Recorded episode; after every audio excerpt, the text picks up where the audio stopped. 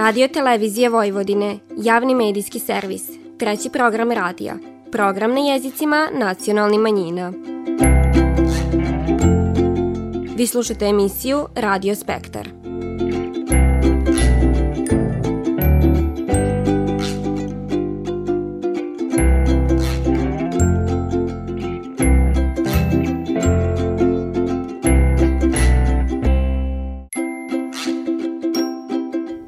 Lijep pozdrav poštovani slušalci, vi pratite program na bunjevačkom jeziku. Likovnom kolonijom na Paliću preveden je kraj ovogodišnji program obilužavanja nacionalnog praznika Bunjevaca, Dana Dužijance. Bila je to još jedna prilika da se vrsni umetnici pokažu kad su u pitanju vojvođanski motivi, a kako je tom prilikom kazano, javnost će nastale radovi imati prilike vidjeti tokom izložbe koja je planirana za novembar. To je ujedno i tema s kojom započemamo naše današnje druženje u kojem ćete čuti i koliko su virnici u Čonoplje angažovani kad je rič o održavanju crkve i to u prilogu koji je pripravila koleginica Ružica Parčetić. Na kraju današnje emisije jedna sportska tema. S trenerom Brankom Skenderovićem divanim S trenerom Brankom Skenderovićem divanimo o ovogodišnjoj pobednici srpskog kasačkog derbija, ali i o tom kako izgleda priprema jednog konjičkog grla.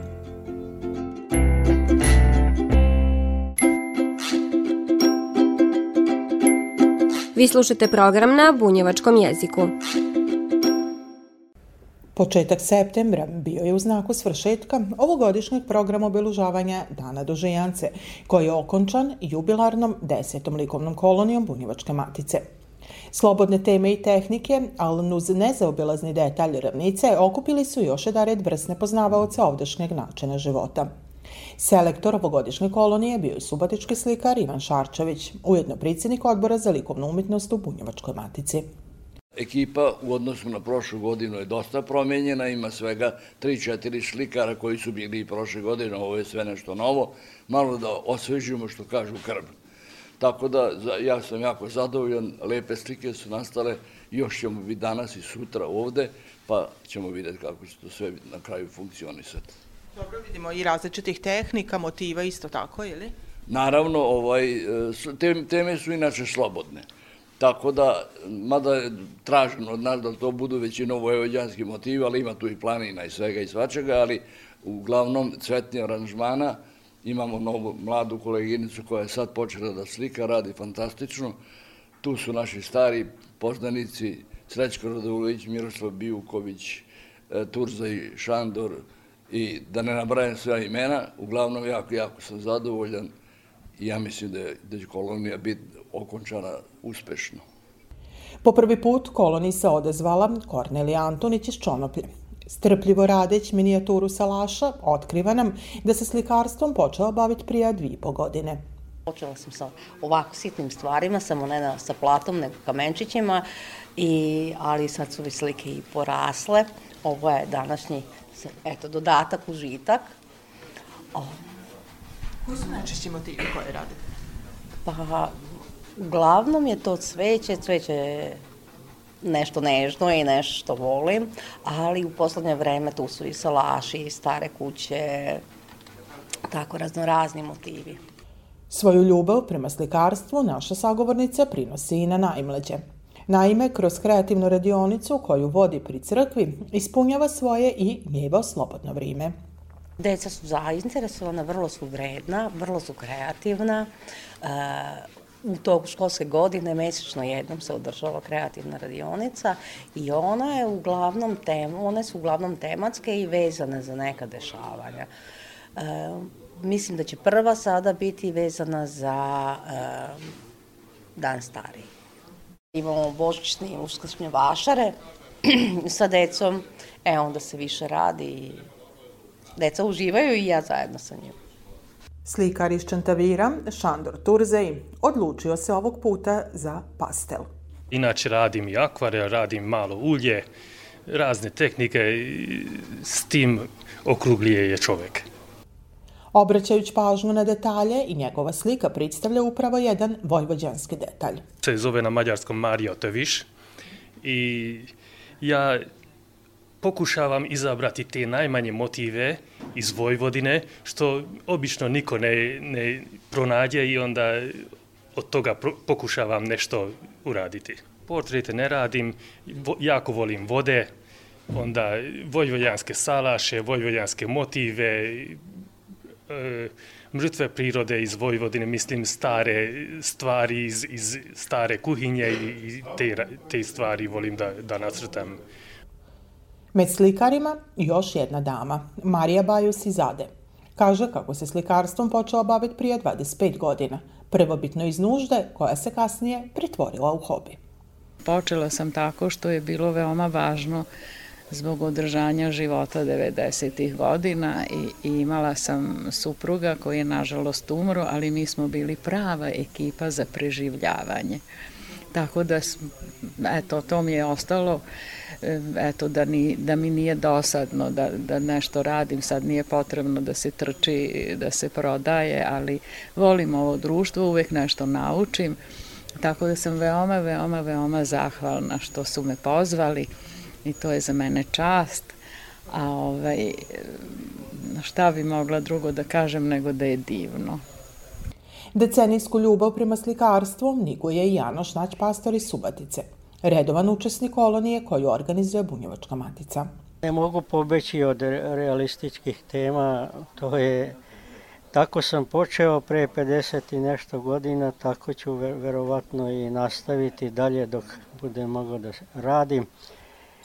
Ja nisam isključiv, ja prihvatam i savremenije, modernije e, e, stilove, ali to meni ne leži, zašto da mučim i te stilove i samog sebe.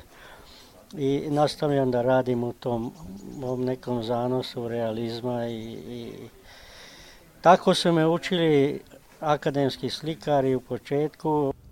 Trodnevnoj koloniji odazvao se i poznat subatički slikar Šandor Kerekeš, koji je u svojem pripoznatljivom stilu stvara radove i ovog puta ali bio raspoložen ocinit koloniju, naglasivši trajno slika koja u sebi sadrže etno elemente poput salaša. Folklor e, je živa. Folklor je živa e, e, od koraka do, do, do, do samih nošnji i to treba da neguju ovi ljudi koji, koji ovde sada još dan danas rade neke elemente sa, sa, sa, sa, sa salaša i, i sa e, raznih, raznih događaja ili nešto, nešto, nešto, znate, svet vrlo brzo hoda. Danas na akademiji imate e, katedru ili za, za kompjutersku grafiku koja, koja je sasvim stota. Dakle, sve se, sve se brzo menja, vrlo, e, svet se jako brzo menja. I sad ja svaćam moje bivše učenike, studente, sad zapravo će akademce, koji, koji, koji su sasvim, dok sam ih pripremio za akademiju, sasvim su u znacima navodno normalno radili. I sad normalno rade za njihov pojam. Međutim, za moj pojam je, to su instalacije, to su, to su postavke koje, koje, koje, koje razbijaju prostor, ali ne daju taj umetnički, duhovni osjećaj ili daju, ali taj, taj, taj zapravo verovatno daju, ali taj, taj život je od mene jako daleko. Praksa prijašnje, pa tako i ove godine, najavljiva izložbu slika nastali na koloniji, koja će, po ričima organizatora, biti upriličena tokom novembra. Vi slušate program na bunjevačkom jeziku.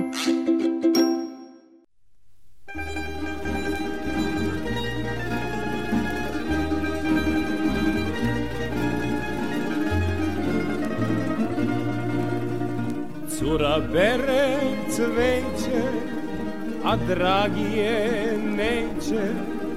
Cura bere cveće, a dragi je neće. On je majko Bekrija, Bekrija i Delija, on je majko sve. On je majko Bekrija, Bekrija i Delija, on je majko sve.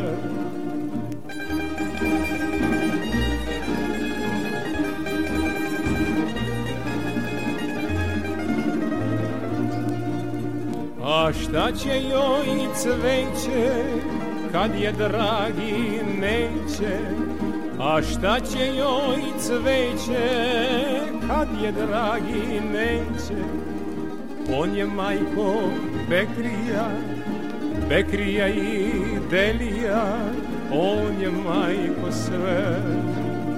On je majko Bekrija, Bekrija i Delija On je majko sve. Uzalud je traži u ljubavi sreću.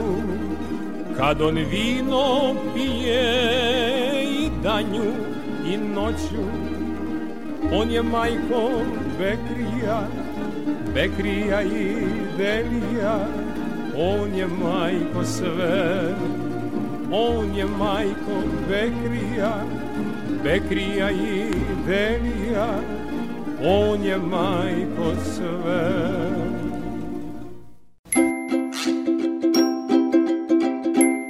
Vi slušate program na bunjevačkom jeziku. U uređenju, održavanju, kićenju, ali i obnovi svoje seoske crkve, virnici u Čonoplji su posebno aktivni uz svojeg pastira velečasnog Lasla Hajdu. Tako su obnavljeni neki dilovi oltara, kipova, pa i sama krstionica. Prethodnim godinama smo se već potrudili da sačuvamo sve crkvene spomenike, kao što su slike i kipovi koji koristimo i za vreme liturgije ili da stoji u crkvi ili u, u verskim objektima. I naravno da tokom, tokom godine su e, već u e, Naravno, u tokom godine, prethodne godine smo već počeli nekakve slike i kipove da, da obnovimo, a na proleće smo ovu krostionicu sa našim umjetnicom Kornelijom e, obnovili i ekipa Uskrslog Isusa. Meni je jako, jako drago i važno da naši vernici isto oseti da je da je ova crkva svih sveti ne samo moja, nego i, i, i naša crkva, da imaju brige o verskim e, stvarima, da pokušamo zajedno sačuvati i da još to stoji u budućnosti. Kornelija Antonić je jedna od virnica Čonopljanske župe koja je dala svoj lični, a prije sveg umitnički doprinos na obnovi predmeta u Seoskoj crkvi Svi sveti. Pa u ovu priču sam ušla slučajno. Bila sam prisutna kad je Jene Višinka uh, obnavljao oltar i neke kipove i gde sam ja u suštini ponudila neku svoju pomoć i gde je on nešto video u meni, to je da sam sposobna da ovaj, da obnavljam, da uradim i on mi je pokazao kako se radi, e, pokazao mi je finese i ovaj, tako je došlo do toga da sam ja uspela da odradim ovu krstionicu. E, sigurno je veliki osjećaj zadovoljstva uraditi ovako nešto i pogotovo u prostorima crkve. Jeste, jeste, jeste veliko zadovoljstvo, ali i velika odgovornost. ja jesam jako sretna što sam uspela to ovako da uradim i ovaj, i kip što sam uspela taj da obnovim i vrlo je lepo videti kad je nešto tako staro ili polomljeno kako oživljava dok radim, kako se obnavlja, kako se boje, boje živnu. Šta je to zapravo od umetničkog zanata, da kažem, e, potrebno? Šta ste vi sve morali znati i uraditi prilikom obnove ovakvih predmeta? Pa potrebno je poznavanje materijala i potrebno je znanje u suštini tehnike, kako i šta se nanosi, na koji način, kojim redosledom. Puno materijala je korišćeno, korišćeno puno vrsta materijala je korišćeno, Tako da potreban, potrebno je znanje i redosleda i preciznosti. Obnova zdravo oštećenog kipa Svetog Antuna, koji decenijama stoje u Avli i Plebanije, bio je i umitnički, ali i zanatski posao. Prvenstveno je jedan veliki izazov za mene, i odgovornost naravno, ali užitak bio praviti ga, popravljati ga i vidjeti svakim danom kako se kako oživljava, kako vraća svoju formu.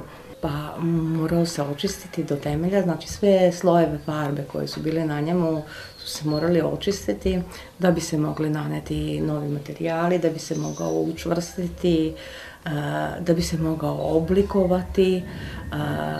On je, nažalost, bio zapunjen u delu vrata zato što mu je ovaj bre, bremenom je do, došlo do toga da mu je uh, htela da mu se odvoji glava. Tako da ovaj, jako puno posla je bilo, uh, jako pipavog posla, Do jeseni planirano je da se kraju privedu još sitniji radovi u parohiji, a vjernici će sa svojim velečasnim hajdu septembra mjeseca svečano postaviti kip Svetog Antuna u prostor crkvenog cvitnog vrta. Vi slušate program na bunjevačkom jeziku. Do dva konja, a oba dva vrana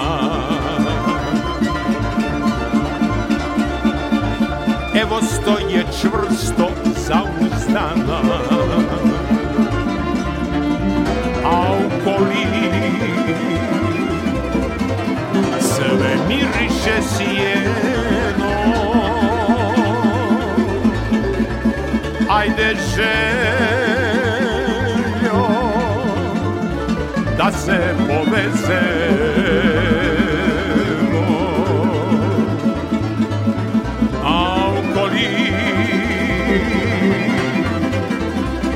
sve miriše sjeno Ajde željo da se poveze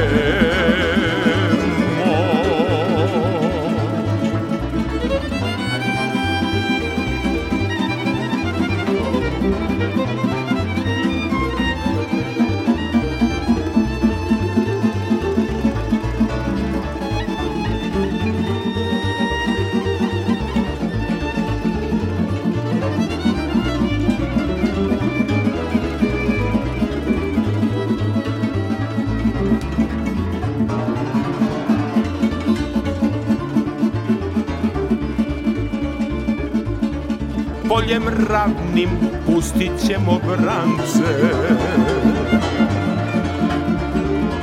Neka lete ludo neprestance.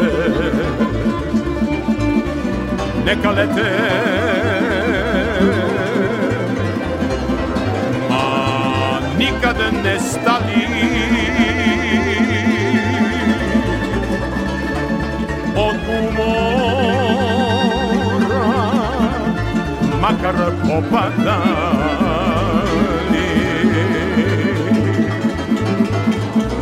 Neka lete Ma nikad ne stani. Od umora Makar popadali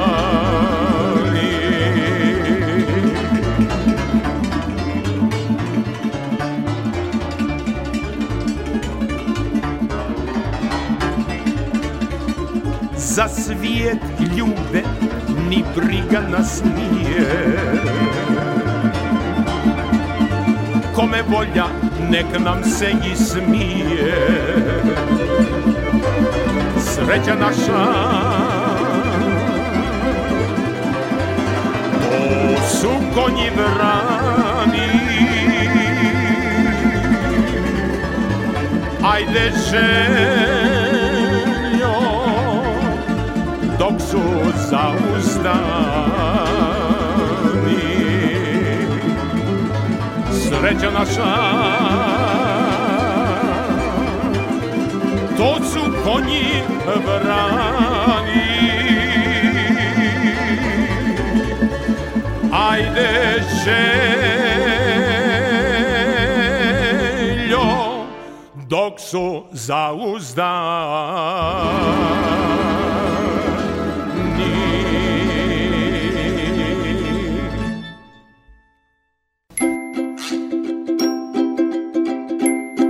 Vi slušate program na bunjevačkom jeziku.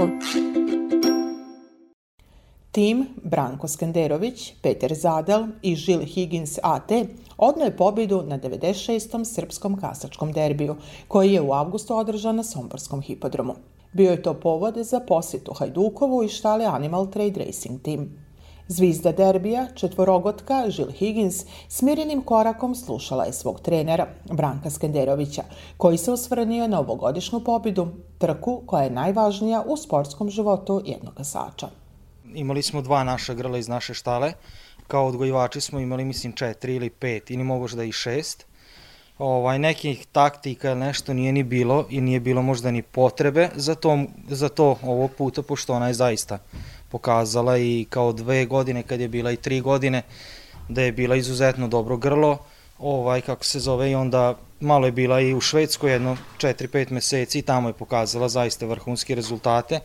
I kad se vratila kući nazad pre nekih meseci i po dana, ja sam jednu trku ovde terao te kvalifikacije za derbi, videlo se da može, da je spremna, da ima snage da izdrži i tako da neke velike preterane, kažem, ovaj, taktike nije bilo. Trka je prošla u najboljem redu, bila je spremna, uh, Zadel Petar koji je vozio, ovaj, kako se zove, znao je već Kobilu, jer pošto je bila i u Švedskoj kod njega u treningu, nekog velikog dogovora između nas dvojice već ni ne treba, jer znamo se već evo punih 4-5 godina i funkcionišemo zaista dobro i tako da sve je bilo u najboljem redu ovog puta.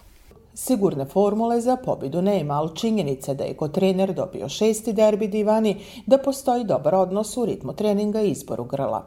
Svakako, nova pobjeda potvrda je pridanom radu, a emocije ne izostaju. Sve više što dobijamo u ovakvih trka, sve se više radujem.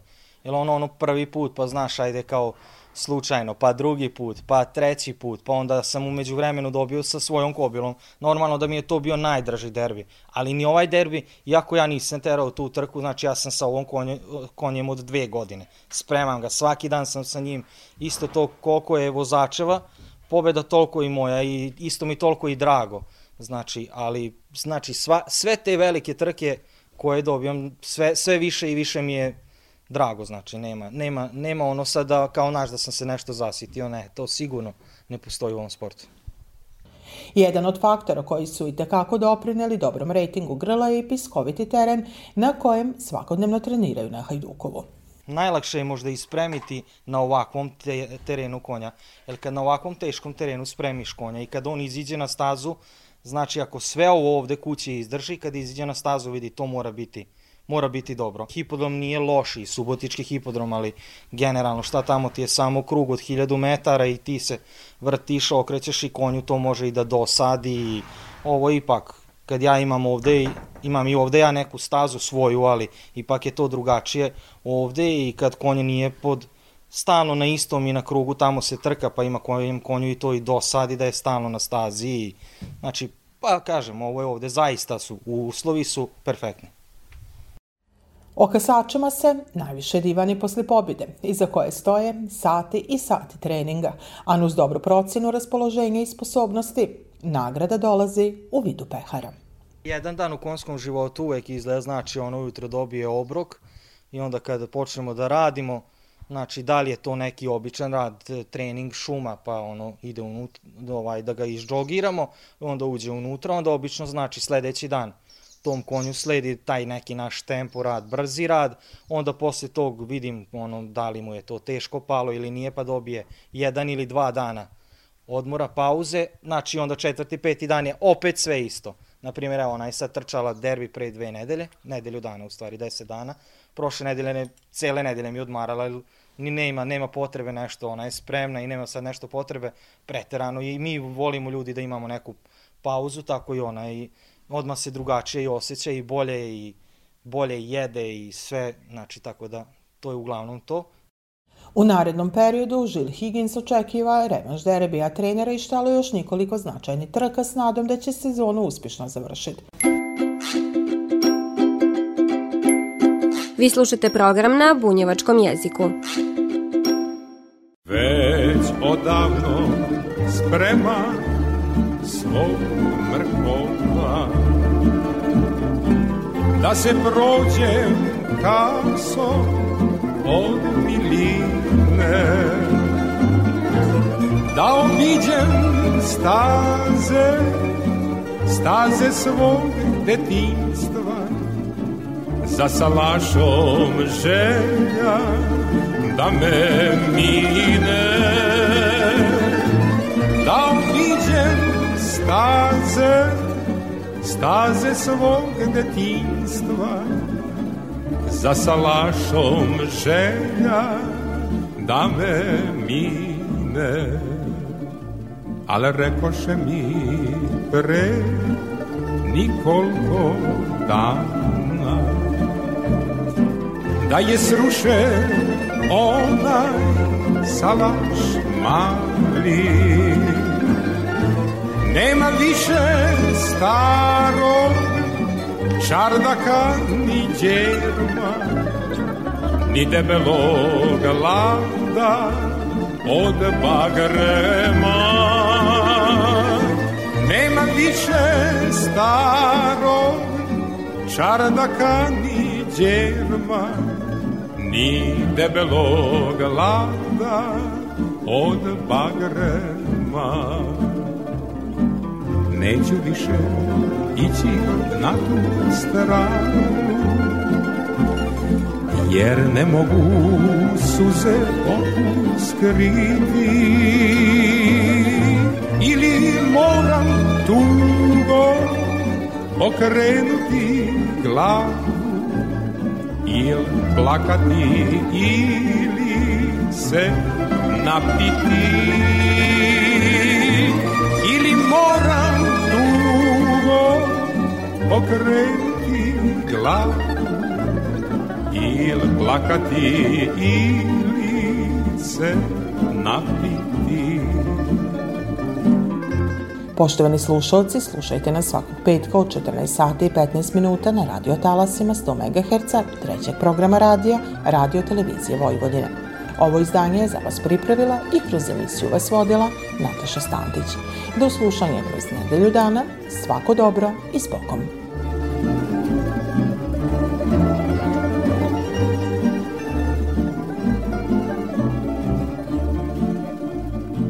Sve je manje dobrih tamburaša Fijakera snaša i salaša Sve je manje konja, konja koji jure A u stvari nikuda ne žure. Sve je manje konja, konja koji jure, a u stvari nikuda ne žure. Nek vrag nosi moje snove puste, divojačke duge kose puste. Nek vrag nosi tugo, dobre tamburaše, fijakere, pisme i salaše. Nek vrag nosi tugo, dobre tamburaše, fijakere, pisme i salaše neću više ići na tu stranu jer ne mogu suze opuskriti i moram tugo okrenuti glavu. Ili plakati ili se napiti. Ili moram dugo okrenuti glavu ili plakati ili se napiti